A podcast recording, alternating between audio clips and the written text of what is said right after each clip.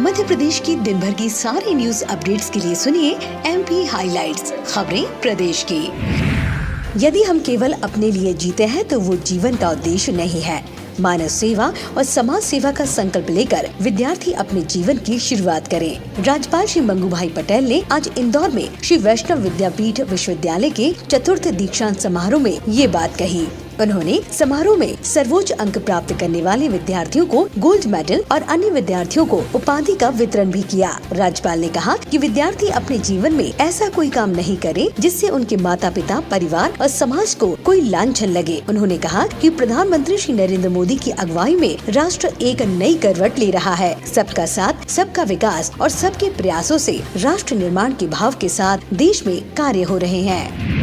मुख्यमंत्री श्री शिवराज सिंह चौहान ने कहा कि खुशियाँ बांटने का ये कार्यक्रम अद्भुत पहल है। मुख्यमंत्री श्री चौहान ने बच्चों का स्वागत करते हुए कहा कि नन्हे फूल जैसे बच्चे सदा मुस्कुराते रहें, सदा प्रसन्न रहें। बच्चों की आँखों में आशा और विश्वास की चमक हो। सुनहरे भविष्य के सपने को पूरा करने के लिए रास्ते पर प्रसन्नता पूर्वक आगे बढ़े। दुनिया में खुशियाँ बांटने ऐसी बड़ा और कोई पुण्य नहीं है। मुख्यमंत्री श्री चौहान नन्ही खुशियाँ कारवा कार्यक्रम में निवास परिसर आए बच्चों को संबोधित कर रहे थे। कार्यक्रम में आर्थिक रूप से कमज़ोर परिवारों के बच्चों को लग्जरी बस में भोपाल के पर्यटन स्थलों का भ्रमण कराया जाएगा। साथ ही बच्चों को प्रतिष्ठित होटल में भोजन भी कराया जाएगा। ये पहल नव दुनिया समाचार पत्र समूह द्वारा की गई है। मुख्यमंत्री श्री चौहान ने बच्चों की बस को हरी झंडी दिखाकर रवाना किया। बच्चों का मैं बहुत स्वागत करता हूँ। बच्चे मन के सच्चे, सारे जग के राज दुलारे। ये वो नन्हे फूल है जो भगवान को लगते प्यार हमेशा मुस्कुराते रहे। प्रसन्न रहे, उनकी आँखों में आशा और विश्वास की चमक हो, सुनहरे भविष्य के सपने को पूरा करने के रास्ते पर वो प्रसन्नता पूर्वक आगे बढ़े। क्योंकि दुनिया में खुशियाँ बांटने से बड़ा और कोई पुण्य नहीं है। खुशियाँ बांटने के इस कार्यक्रम नन्ही खुशियों में। मैं नव दुनिया को बहुत बधाई देता हूँ, बहुत धन्यवाद देता हूँ लगातार पाँच साल से वो इस कार्यक्रम का आयोजन कर रहे हैं। अद्भुत पहल और कार्यक्रम है ये।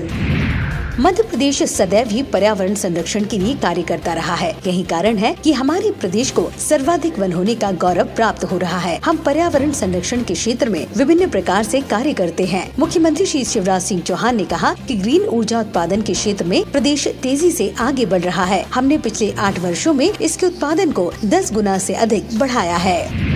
मुख्यमंत्री श्री शिवराज सिंह चौहान ने विधानसभा के मान सरोवर सभागार में पिछड़े कई बारी बारी पुस्तक का विमोचन किया। ये पुस्तक क्रूर कोरोना काल में असमय छीन लिए गए। प्रदेश के लगभग सौ पत्रकारों के जीवन और उनके पत्रकारिता में योगदान पर आधारित है। मुख्यमंत्री श्री चौहान के मुख्य आतिथ्य में इस कार्यक्रम की अध्यक्षता विधानसभा स्पीकर श्री गिरीश गौतम ने की। आयोजन ग्रामीण पत्रकारिता विकास संस्थान ने किया। कार्यक्रम में नेता प्रतिपक्ष श्री कमलनाथ, संसदीय कार्य मंत्री डॉक्टर नरोत्तम मिश्र, पूर्व केंद्रीय मंत्री श्री कांतिलाल भूरिया, प्रदेश के पूर्व मंत्री डॉक्टर गोविंद सिंह, पुस्तक के लेखक श्री देव श्री माली और श्री रविंद्र जैन उपस्थित रहे।